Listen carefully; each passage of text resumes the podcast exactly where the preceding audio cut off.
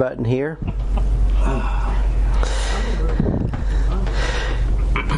We were asked one time, I was giving a message in at the jail, and we were asked, I was in there with Brian Hedges, so it was right at the first, it was like 2005, and one of the guys just asked, you know, what do you do?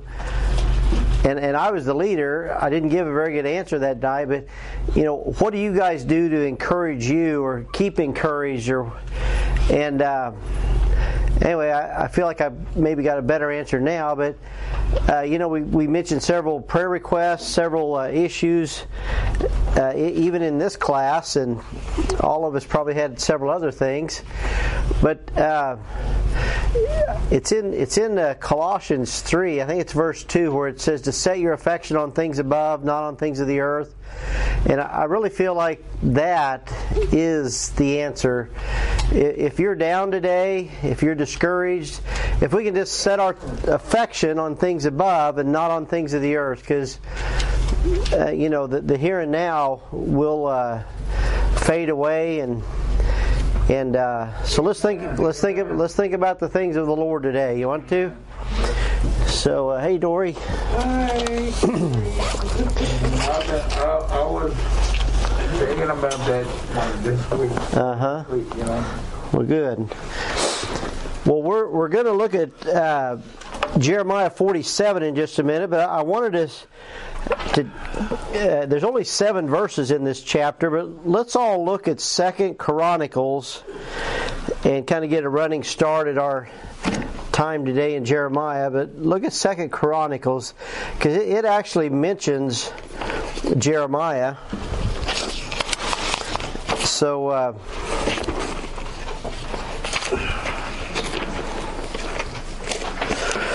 I think I had it. Yeah.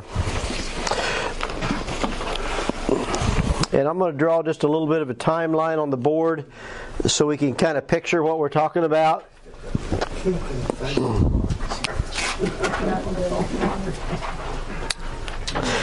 And there's a handout back there. Does everybody have a handout? Dory, I think I put one for you in that chair right there. But thank you. I'm going to draw this up a little higher today. But I'm not going to draw as much information, but it was around 606 BC.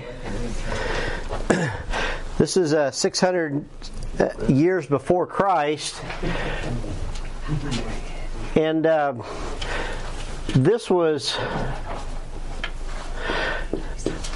when Nebuchadnezzar, the king of Babylon,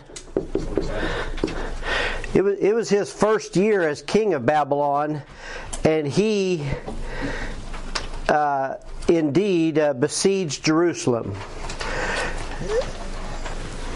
And just a few years later, or a few years before that, he conquered the Assyrians, and so this is like the world power. And he was really the world power of that day, and his father had defeated the Assyrians, and this is his first year of being king of Babylon, but he captured. He took siege, or he went up against Jerusalem, and let's all look at, it's the last chapter of 2 Chronicles, chapter 36. Yeah, I didn't tell you that, did I? No. Sorry about that. But there's a prophecy here that the Jews would be captive in Babylon for 70 years. And what's kind of interesting is, sure enough, it was in the year, I think it was the year 538, that, let me get this right, that a guy named Zerubbabel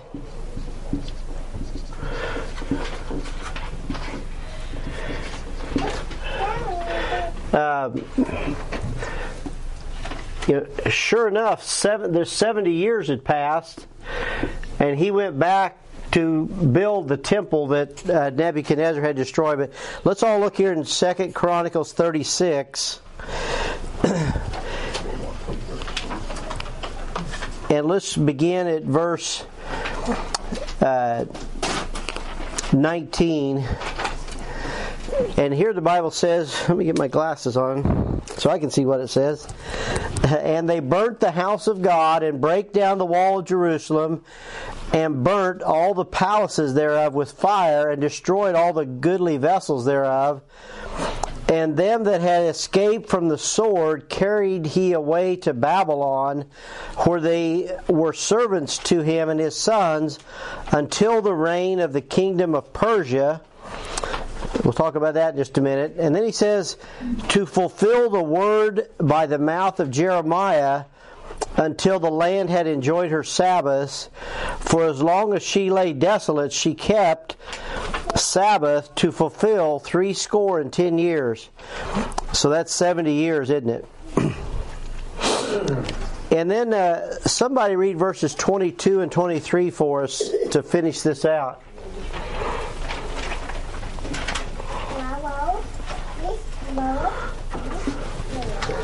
Now in the first year of Cyrus king of Persia, that the word of the Lord spoken by the mouth of Jeremiah might be accomplished, the Lord stirred up the spirit of Cyrus king of Persia, that he made a proclamation throughout all his kingdom, and put it also in writing, saying, Thus saith Cyrus king of Persia, all the kingdoms of the earth hath the Lord God of heaven given me, and he hath charged me to build him an house in Jerusalem, which is in Judah. Who is there among you of all his people? The Lord his God be with him, and let him go up. Thank you, Pam. So,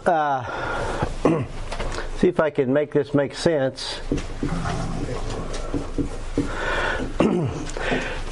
Cyrus became the king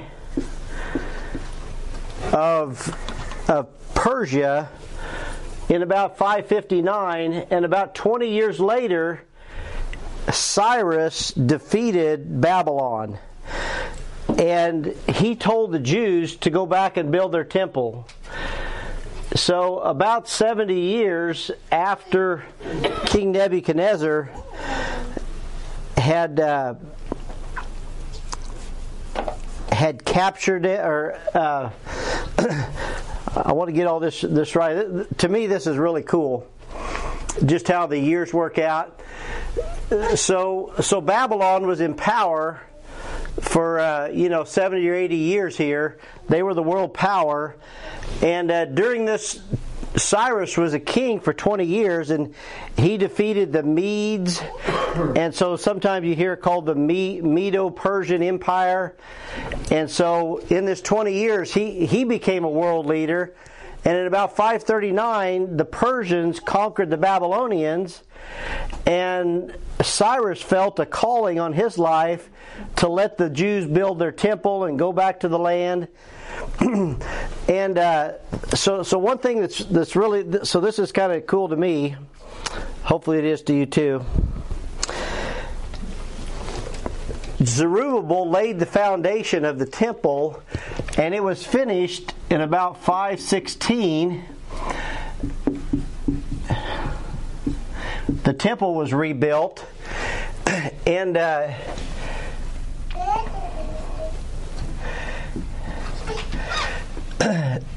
this is when the temple was destroyed. And so this is also 70 years. So it's really cool. So either way, from the first time that Nebuchadnezzar started to fight against Jerusalem till the time he destroyed the temple in 587, Zerubbabel went back 70 years from the first time that he started fighting against them, and the temple was completed 70 years after it was destroyed. So I don't know if you think that's... So there's kind of two sets of 70 years, and I don't know if you ever saw that or thought about that. But anyway, history lays that out. And then what I wanted to do today is about right here. Today we're reading Jeremiah 47. And so Jeremiah 47 takes place shortly after the temple was destroyed. And before we go to Jeremiah 47, I wanted you to go to, we're right here. Is everybody still at 2 Chronicles? And look at Ezra, the first chapter of Ezra. Is it on the same page of your Bible? Everybody with me? Let's look at Ezra chapter 1. It says, "Now in the first year of Cyrus, king of Persia, that the word of the Lord by the mouth of Jeremiah might be fulfilled, the Lord stirred up the spirit of Cyrus, king of Persia, that he made a proclamation throughout all his kingdom, and put it also in writing, saying, Thus saith Cyrus, king of Persia, the Lord God of heaven hath given me all the kingdoms of the earth, and he hath charged me to build him an house at Jerusalem, which is in Judah." He says in verse 3, "Who is there among you of all his people? His God be with him, and let him go up to Jerusalem, which is in Judah, and build the house of the Lord God of Israel. He is the God which is in Jerusalem. And whoso remaineth in any place where he sojourneth, let the men of his place help him with silver and gold and with goods and with beasts, beside the freewill offering for the house of God that is in Jerusalem." So this is an amazing statement, and Cyrus is saying, not only am I going to let these captives go free, we're going to give them money and gold and silver and all of our good. We're going to help them build the house of the Lord. And so that's actually what happens under Cyrus. So Nebuchadnezzar, he has died, and the Babylonians have been conquered, and they were that head of gold, and now we're with Cyrus, who is not only kings of the Medes, but also the Persians. And he is now giving Judah back their land. And one thing that happens, if you look over at Luke chapter 21, I think this is where this is captured, Luke 21, and there's a prophecy here. So I've told you that that's maybe a shortcoming of mine, is trying to see how Jeremiah plays into the end times. And you and I have compared it to our own country, because Judah had went into idolatry, and they were worshiping false gods, and they were not obedient to the Lord. They wouldn't hear his prophets. And it's much like our own country that just continues down a path of destruction that's anti-God. And we can expect no less than what they did.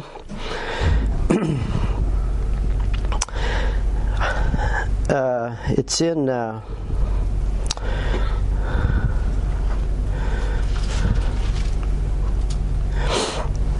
Luke 21:24. Dave Branham, have you got that? 21:24 of Luke?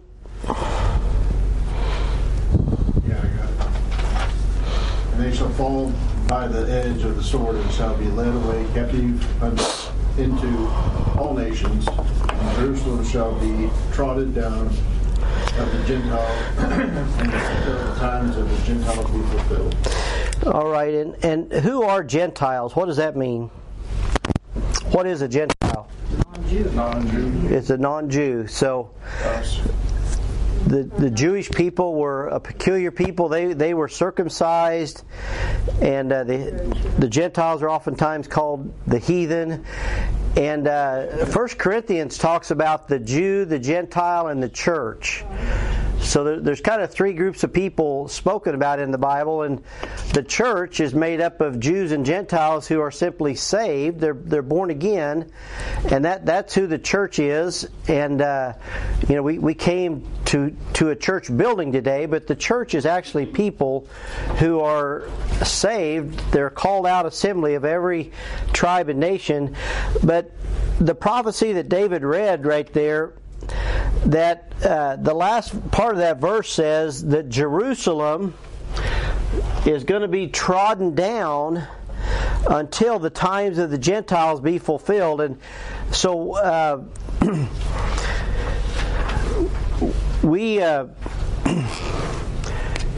was probably... one thing I saw this week,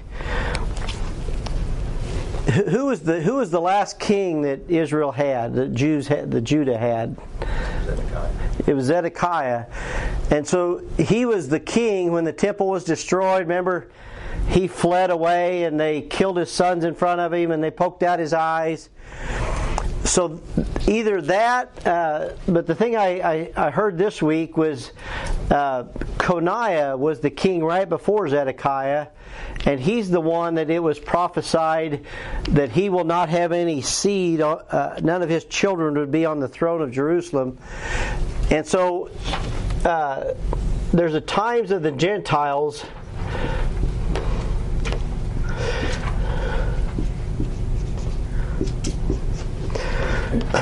And what that means is that the Jews are no longer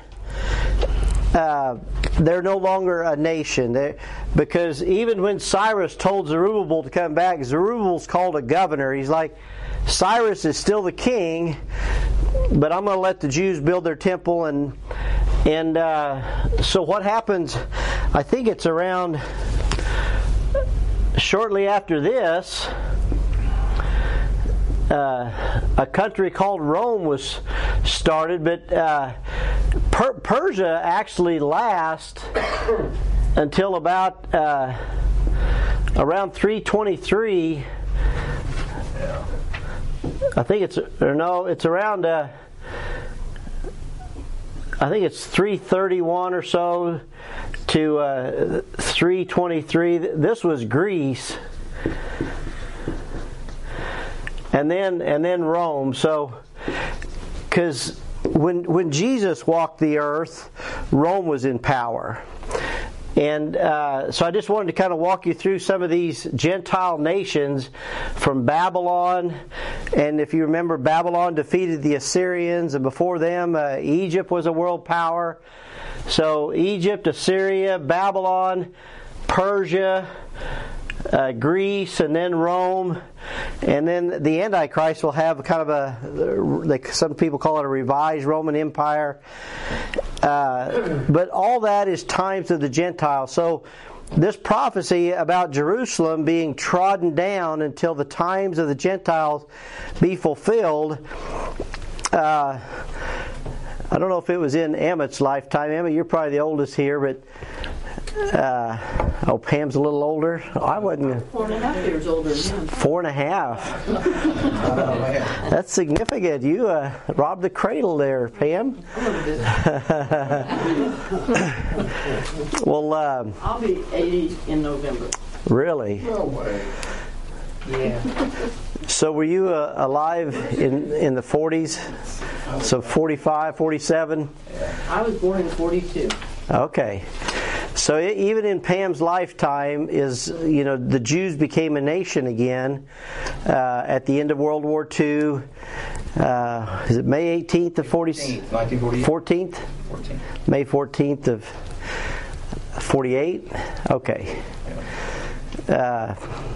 So not so long ago, Israel became a nation, and I think it was in the Six-Day War of 1967 that the Jews kind of got ownership of Jerusalem, or that became their capital. So that was in my lifetime. I was born in 1961, so... And the embassy moved in 2018. And Donald Trump had the U.S. Embassy moved to Jerusalem in 2018. May 14th, 2018. On the 70-year anniversary, wasn't it? Yeah. Yeah, so there's and you watched it that day. There's another 70-year thing. Yeah. So that was a big deal, and so anyway, so the times of the Gentiles are coming to an end. The Jews are a nation again. They've got their capital again, and they may not be a world power, but you know those are things to watch in the end times, and so. What we see in these last, we've only got 5 more weeks of Jeremiah, but each week kind of talks about different Gentile nations. And so today, it talks about the Philistines. And so let's all go to Jeremiah 47 now.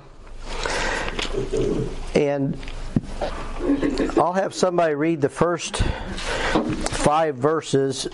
There's only 7 verses here today. That's why I kind of gave a little longer introduction, maybe. So, who wants to read those first 5 verses for us?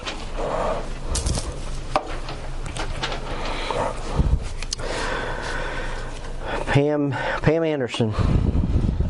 The word of the Lord that came to Jeremiah the prophet against the Philistines before the Pharaoh smote Gaza. Thus saith the Lord, behold, waters rise up out of the north, and shall be an overflowing flood, and shall overflow the land, and all therein, the city, and them that dwelleth therein. Then the men shall cry, and all the inhabitants of the land shall. And the noise of the stomping of the hooves of his strong horses, the rushing of his chariots, at the rumbling of his wheels, the fathers shall not look back to their children for feebleness of hand, because the day that cometh to destroy all the Philistines, and to cut off from Tyrus and Sidon every temple that remaineth, for the Lord will spoil the Philistines and the remnant of the country of Kaphar. Yeah. Baldness is come out upon Gaza. Ashkelon is cut off with the remnant of their valleys. How long will they cut thyself? All right. So there's a reference here to the Philistines and Gaza. And in verse 2... it mentions some waters that are rising up out of the north, and these waters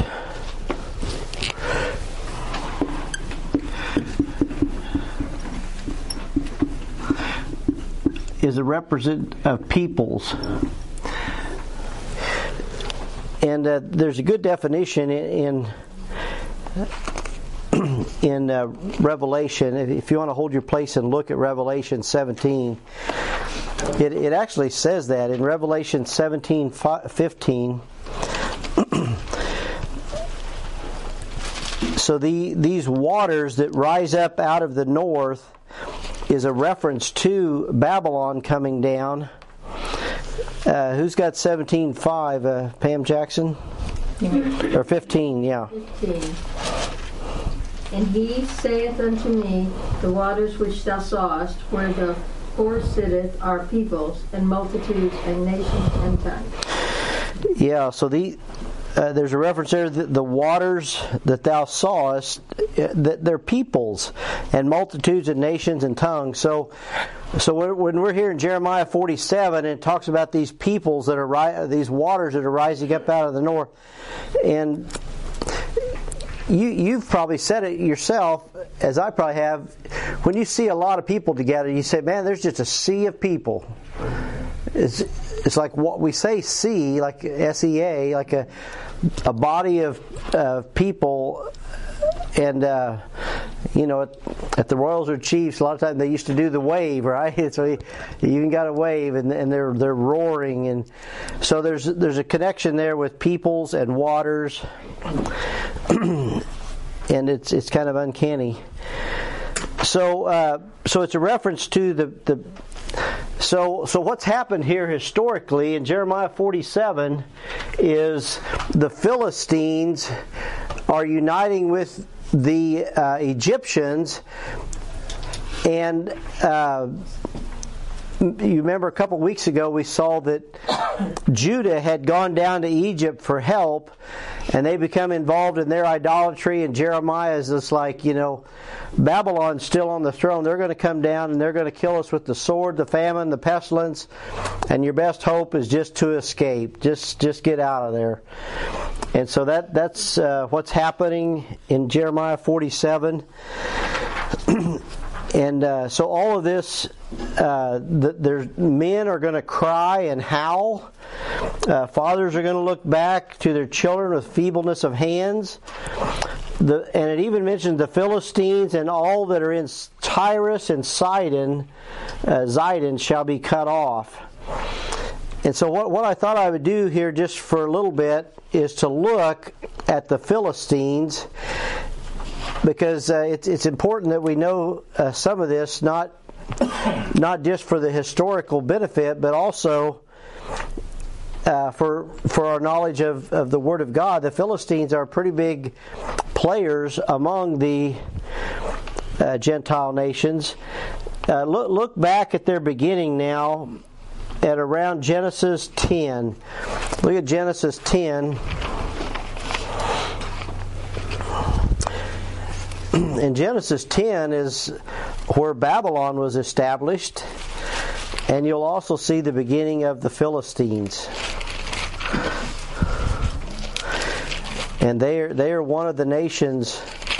When the children of Israel come up out of Egypt, they were part of the Canaanites and in the land of the Promised Land. And who's got 10:14? If they could read that for us. Pat, I think we're to you if we're going around the room. It says, and Pathrusim, and Casluhim, out of whom came Philistim, and Captorim. Yeah, so I give you the hard word. Sorry, brother. So this Philistim, that's where the name Philistines came from. And we see it in the time of Abraham. And there's actually three mentions of Philistia in the book of Psalms. And what word do you think we get from that besides Philistines? What do you think goes in your next blank there? Yes. I said I spelled it wrong. So I don't know if you heard Jim, but that's where you get the word Palestine from. Yeah, we're still with us today. Same five cities. Yeah.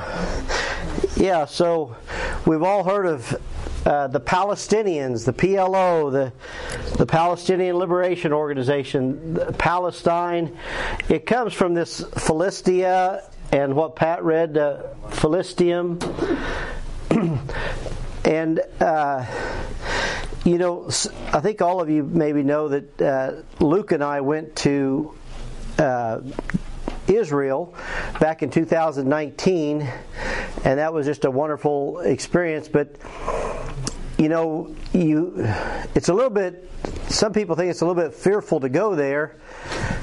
And just to help settle our concerns when we went, Pastor Alan Shelby, he made this statement. He said, it's going to be much safer where we're going at in Israel than it is to be on, I think he said, the west side of Chicago. That was his statement. Because, you know, there's a lot of murder and crime. And so he thought it was safer to go where we're going than it would be to go through certain parts of Chicago. But he went on to say that the part of Israel that's dangerous today is down along the Gaza Strip, and that's where the Palestinian, Hamas and some of the terrorist organizations are there in Hamas, and like Jim's saying, still today these are probably peoples that are descendants of the Philistines. So anyway, we didn't go near the Gaza Strip. So when we went to Israel, we did not go in that area. So we did avoid the dangerous area, like you might avoid the dangerous area of Chicago, or even Kansas City, or maybe even Harrisonville. You guys went to the Golan Heights area. We did go to the Golan Heights. That's also dangerous. And it's up around Lebanon and in the northern parts. Yeah. And we actually drove along the Lebanon border.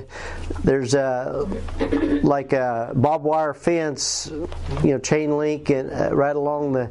So we didn't go into Lebanon, but part of the road went along the fence, going up to the Golan Heights. Pretty cool. Yeah, it was pretty cool. Yeah, it said. Can you see Syria from there?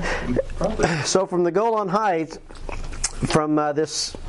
It's actually an active bunker. I mean, there was no Israeli soldiers there that day we were there, but it said it would be occupied if war did break out. And he tried to point out that you can see in the distance the Syrian border, and this row of trees is kind of a berm where they could hide behind. And yeah, it was up on a hill, and you could see a long ways from up there.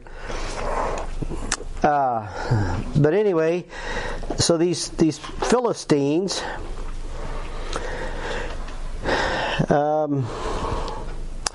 they were in the land of Canaan at the time of Abraham.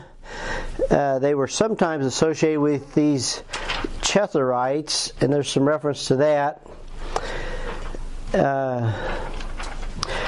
And then I put your next blank. Later, the Philistines were commonly known to have 5 major cities and 5 lords. The Bible talks about 5 lords of the Philistines, and one of these towns is in our text today, this Ashkelon that Pam read.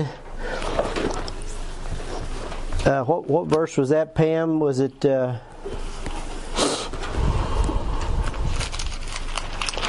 She read in Revelation, right? I think Pam Anderson read in verse 5. You see, it says, baldness has come upon Gaza, and it says Ashkelon is cut off from the remnant. So Gaza and Ashkelon, those are 2 of the cities. So I listed them out here on your handout. Ashkelon, Ashdod, Ekron, Gath, and Gaza. So Gaza went in your next blank. And you've heard of the Gaza Strip along the Mediterranean there. And so the next little line, the Philistines captured Shiloh, where the Ark of the Covenant was, and they occupied Jewish territory during Samuel's time. Let's look at that one. We got time. 1 Samuel 10. 1 Samuel 10:5. Is this kind of interesting? Good. First. We know who's from Gath. Yeah. That don't spoil it. It's coming up here. Okay. 1 Samuel 10. And Big Dave, you want to read 10:5 for us? 1 Samuel 10:5. I gotta get to it first. Right? All right. After that, thou shalt come to the hill of God, where is the garrison of the Philistines, and it shall come to pass, when thou art come thither to the city, that thou shalt meet a company of prophets coming down from the high place with the psaltery and a tabret and a pipe and a harp before them, and they shall prophesy. Yeah, so there's a garrison of the Philistines. So I think this is around Shiloh. And so a garrison is like we would call a platoon of soldiers or something like that. It's a measurement or number of Philistine soldiers. And so they were occupying the territory there. And then if you just turn a few pages over to 1 Samuel 17... is where it talks about what Jim just mentioned. 1 Samuel 17, it says in verse 1, "Now the Philistines gathered together their armies to battle, and were gathered together at Shoko, which belongeth to Judah, and pitched towards Shoko and Azekah in Esphadamium." 17:1, yeah. And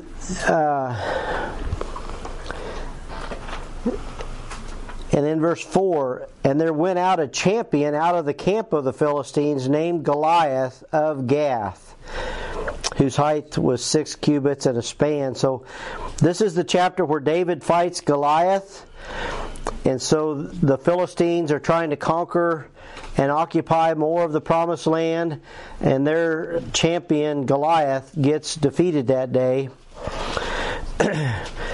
And so during David's reign, he helped to diminish the Philistines, and by the time of Jehoshaphat was on the throne, they were paying tribute to Judah. That's in 2 Chronicles. Let's go ahead and go there. We've got a couple references there. We'll go to 2 Chronicles again, chapter 17. So this is, 5 or 10 kings later. Jehoshaphat, he was a good king. And Emmett, let me put you on the spot, brother. Emmett, do you want to read 2nd? That's all right. We'll wait on you. 2 Chronicles 17 and verse 11. 17:11. "Now also some of the Philistines brought Jehoshaphat presents, tribute, silver, and the Arabians brought and flocks, 7,700 rams, and 7,700 he-goats." Yeah, so the thing I was reading just say that they're paying this tribute. The Philistines are kind of they're being subject to the Jews and given monies to them, if it's like a tax or something, and if you look over to chapter 21 of 2 Chronicles, this is Jehoshaphat's son, Jehoram. 2 Chronicles 21, verse 16 and 17. Angie, you want to? 2 Chronicles 21, 16 and 17? Yeah. "Moreover, the Lord stirred up against Jehoram the spirit of the Philistines and of the Arabians that were near the Ethiopians, and they came up into Judah and brake into it, and carried away all the substance that was in the king's house, and his sons also, and his wives, so that there was never a son left him, save Jehoahaz, the youngest of his sons."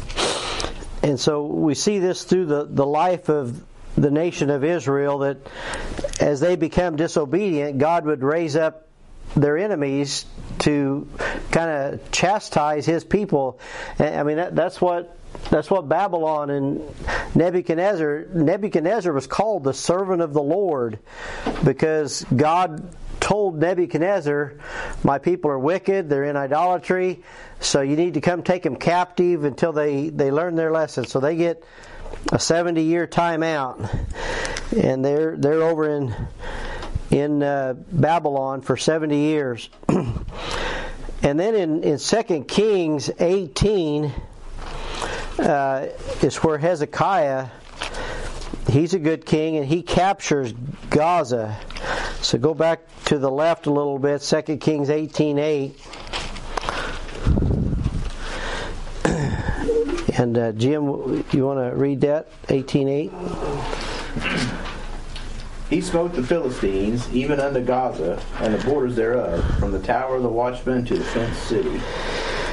Yeah, so this is a reference to King Hezekiah, and he smote the Philistines, and so they're always fighting off the enemies of the Lord, and so the Philistines were the enemies of the Lord. And then I listed three of these gods of the Philistines, and let's go to 1 Samuel 5, I think that's the best place. Yeah, let's go back to 1 Samuel 5, go to the left a little bit. This is good exercise. Sherry, do you want to read for us? 1 Samuel 5, the first, 7 verses. Oh my. I'll let you. Okay. I just read. I'll read it. I'll give you an easier in here in a minute. 1 Samuel 5, we'll read the first 7 verses. And the Philistines took the ark of God and brought it from Ebenezer unto Ashdod. When the Philistines took the ark of God, they brought it unto the house of Dagon and set it by Dagon. And so that's what I had you put in your blank, is this word here, Dagon. I don't think I spelled that right. It's G-O. And this is kind of interesting. Let's read all this. Verse 3, And when they of Ashdod arose early in the morning, behold, Dagon was fallen upon his face to the earth before the ark of the Lord. And they took Dagon and set him in his place again. So he'd fallen over, and they put him back up. Verse 4, And when they arose early in the morning, or in the morrow morning, behold, Dagon was fallen upon his face to the ground before the ark of the Lord, and the head of Dagon and both the palms of his hands were cut off upon the threshold. It says only the stump of Dagon was left to him. And I'll talk about, well, does anybody have the word the stump? Is there kind of a variation reading in your Bible? This is kind of interesting. In my Bible, it has kind of a center aisle. It says it's the fishy part. So Dagon was like had a man's head and body, but it had like a fish. So this is like a mermaid. This is a merman, I guess. Man. Yeah. So anyway, he was called the fish god. So Dagon was part man, part fish. So only the stump part of Dagon was left to him. Verse 5 says, Therefore neither the priests of Dagon, so they even had priests dedicated to this false worship, nor any that come into Dagon's house tread on the threshold of Dagon in Ashdod unto this day.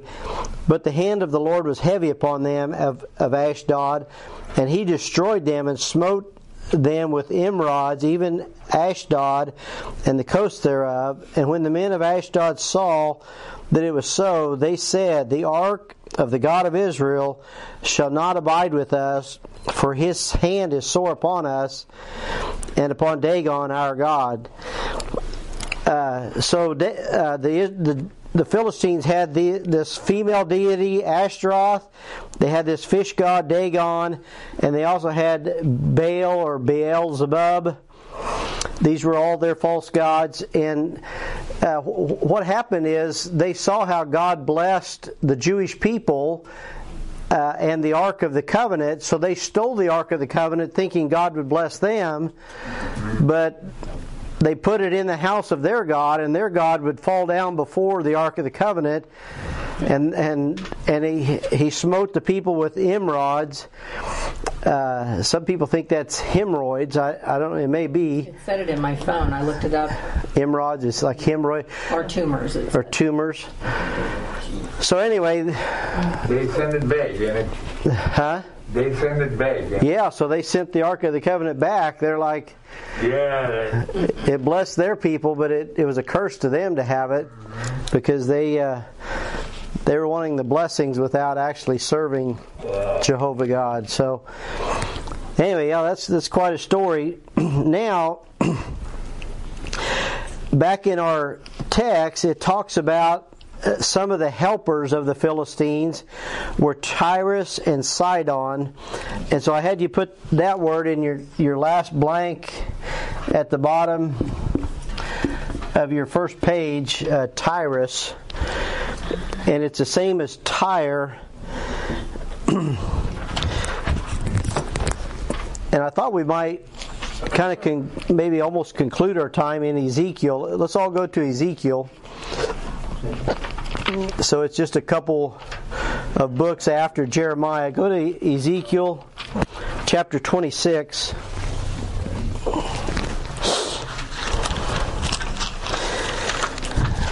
So again, Jeremiah's writing these prophecies against the Gentile nations.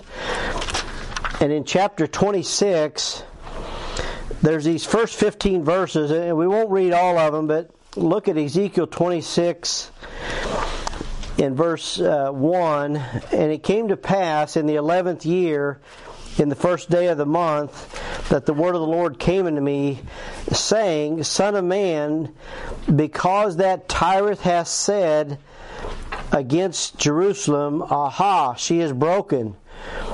That was the gates of the people. She is turned unto me. I will replenish now. Now she is laid waste. Therefore thus saith the Lord God, Behold, I am against thee, O Tyrus, and will cause many nations to come up against thee, as the sea causeth his waves to come up. And they shall destroy the walls of Tyrus, and break down her towers. I will also scrape her dust from her, and make her like the top of a rock. And I'm going to go down here, look at verse 7. For thus saith the Lord God, Behold, I will bring upon Tyrus Nebuchadnezzar, king of Babylon, a king of kings, from the north, with horses and with chariots and with horsemen and companies and much people. He shall slay with the sword thy daughters in the field, and he shall make a fort against thee, and cast a mount against thee, and lift up the buckler against thee.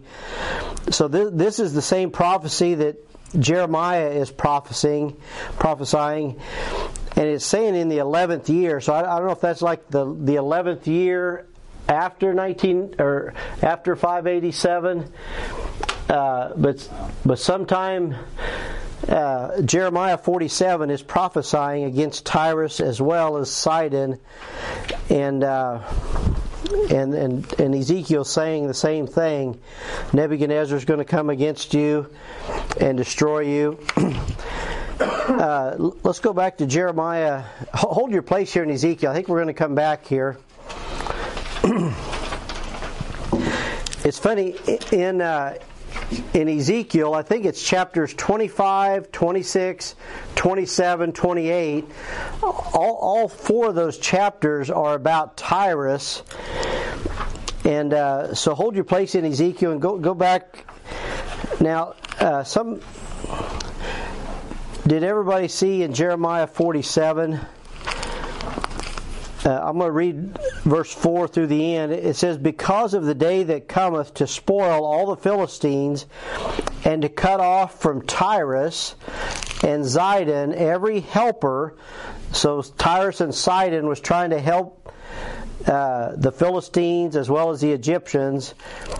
But Nebuchadnezzar took on all these groups. For the Lord will spoil the Philistines, the remnant of the country of Kephator. Verse 5, Baldness has come upon Gaza. Ashkelon is cut off with the remnant of their valley. How long wilt thou cut thyself? And then verse 6 says, O thou sword of the Lord, How long will it be ere thou be quiet? Put up thyself into thy scabbard, rest, and be still. And then verse 7 kind of personifies the sword. It says, how can it be quiet, seeing the Lord hath given it charge against Ashkelon and against the seashore? That's Tyrus. There hath he appointed it. And so this sword of the Lord is kind of a reference to Babylon. That's what I had you put in your blank there on the back of your handout. The sword of the Lord here is Babylon, and it's a kind of personification of the sword. And then I gave you just a couple bullet points there toward the end. You know, God's sword. I think that meant cannot be quiet until it completes its appointed task.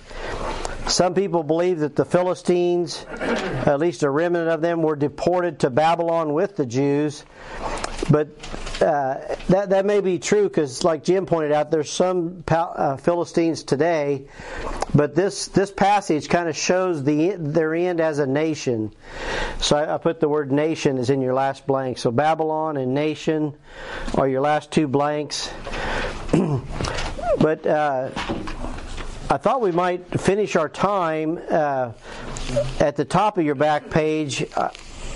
I gave you Ezekiel 28. Let's go back to Ezekiel 28 for just a minute. I said there's like 4 chapters here that are against Tyrus. And if I were to ask you, or if someone was to ask you, what are a couple of places in the Old Testament that speak against, that talk about the devil? We could look at, probably most of us would say Isaiah 14, because that talks about, that's the only time the word Lucifer is mentioned in the Bible, Isaiah 14. You might even talk about Job 41. He's described there, but the third place we would go is Ezekiel 28, because Tyrus, the king of Tyrus, you'll see here as we look at it, it begins talking to the king of Tyrus, and then pretty soon it talks about the devil that's behind the king of Tyrus. And so, you know, these are kind of abstract thoughts, but it's really very clear. Ezekiel 28, verse 1, the word of the Lord that came again unto me, saying, Son of man, say unto the prince of Tyrus, Thus saith the Lord God, Because thine heart is lifted up, and thou hast said, I am a God, I sit in the seat of God, and in the midst of the seas, yet thou art a man, and not God, though thou set thine heart as the heart of God. Behold, thou art wiser than Daniel. There is no secret that they can hide from thee. It starts talking about his wisdom and his heart being lifted up. And then jump down to verse 11. Moreover, the word of the Lord came unto me, saying, Son of man, take up a lamentation upon the king of Tyrus, and say unto him, Thus saith the Lord God, Thou sealest up the sum, full of wisdom and perfect in beauty.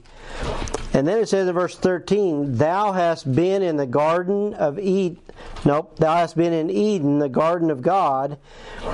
Every precious stone was thy covering, the sardis, topaz, and the diamond, the beryl, the onyx, and the jasper, the sapphire, the emerald, and the carbuncle, and gold. The workmanship of thy tabrets and of thy pipes was prepared in thee in the day that thou wast created. So now it's referencing Lucifer or Satan as being created, and it says in verse 14, Thou art the anointed cherub that covereth. So that's not talking to Tyrus the king anymore, it's talking to Lucifer. Does everybody kind of see that he was created, and he was beautiful, and he was the anointed cherub that covereth?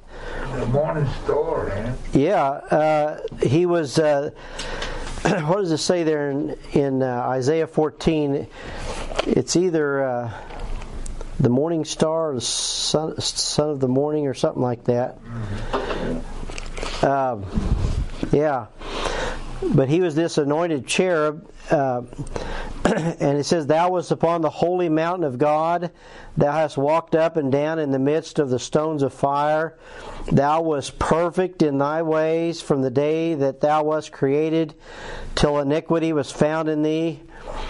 By the multitude of thy merchandise they have filled the midst of thee with violence, and thou hast sinned. Therefore I will cast thee as profane out of the mountain of God, and I will destroy thee, O covering cherub, from the midst of the stones of fire. Thine heart was lifted up because of thy beauty.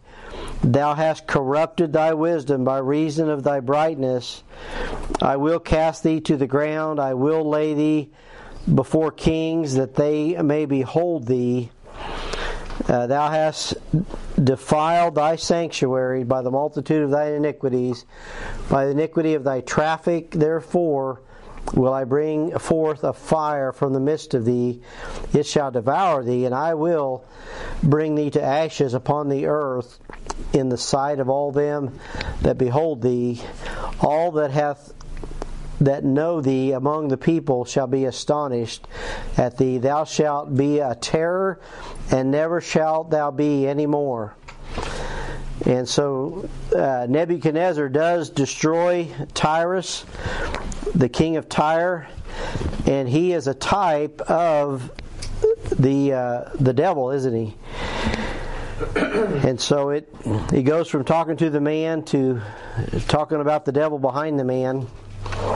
And so, anyway, God destroyed him. And I don't know if you noticed there in verses 17 and 18, there's like these five "I wills." So in Isaiah, Lucifer says, "I will put my throne above God. I will be like the stars. I will be like the Most High." And right here, these are like five God's "I will." Like, I am going to bring you down, and I will lay thee before kings, and I will destroy thee. And so anyway, it's kind of, Lucifer says, "I will do this," and God says, "No, I will do this." And God destroys him. So anyway, a lot there historically, a lot there doctrinally. And we'll talk about these times of the Gentiles again even next week, because chapter 48 is about the Moabites. So we'll talk about the Moabites. Hopefully you understand the Philistines a little better today, and why Israel today is called Palestine, because of the Philistines. And so that's interesting. And any other thoughts or questions? Yeah, Pam? I heard a study one time about these stones that the devil had on him, and it was in reference to the ones the high priest wears. Uh-huh. And there's some missing here in Ezekiel 13, because the ones that are missing have something to do with carrying a burden, and you know the devil would never carry a burden. But I don't remember all that stuff. Okay. But it was good. Yeah, so the priest had a breastplate that had 12 stones for each of the tribes of Israel, and you're saying that there's at least 9 stones mentioned here. Is that what you're saying? Mm-hmm. So 3 of them are different, and or 3 of them are missing. The counterfeit breastplate. Yeah. Huh. Good study. Yeah. Yeah. So that, makes you know for sure that the scripture's talking about the devil. Yeah, yeah. Yep. Interesting. But the prince of Tyrus is a real person. Yes. Historically, he was a real person. And I think Tyrus is completely gone today. And Jesus even talks about, he's telling the Jews, if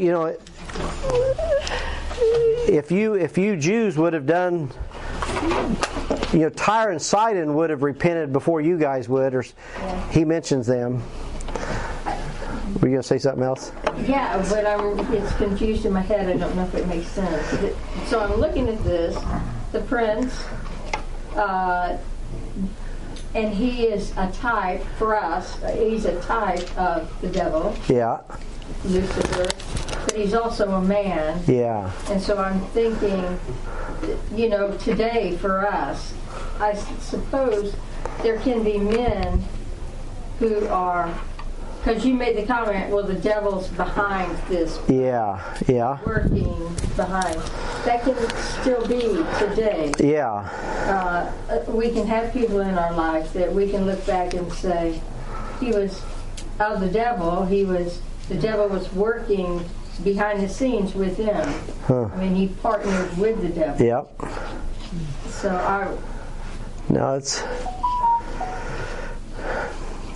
never thought about that before. I've made comments before, like, well, I was too, son of, you know, someone who was, the devil was behind him. Yeah.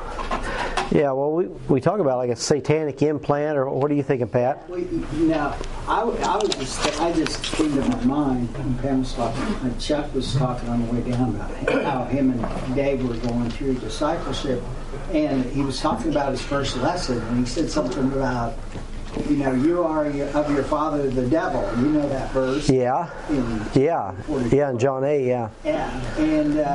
And so I was trying to explain to Chuck, you know, about how when we're lost, before we're born again, we get the Holy Spirit, how we're all connected to our father, the devil. We have a spirit. Yeah. From God. So yeah.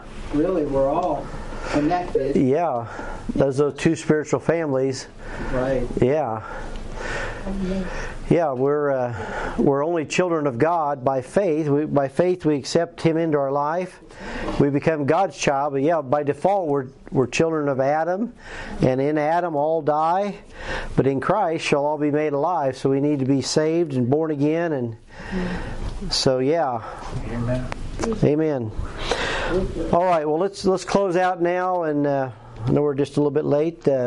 But thanks for your discussion. Lord, we bow our heads and hearts. We thank you for this study of these. Just thank you for just for an hour here. We've set our affection on things above, and you've written and preserved these words for us to have and consider you and your enemies and God and the devil and just all these forces that are at work even today. And so, Lord, give us wisdom, discernment. Thank you for the discussion. Thank you for these precious words that our hero Jeremiah wrote for us. And, Lord, just help us to be attentive even at church service now, of make application in our own lives. And we'll be careful to give you all the honor and praise and glory. In Jesus' name, amen. Amen. I guess we're signing off, Jim. Signing off. Down. Oh, is that for us? Can you hand me the little black thing in there?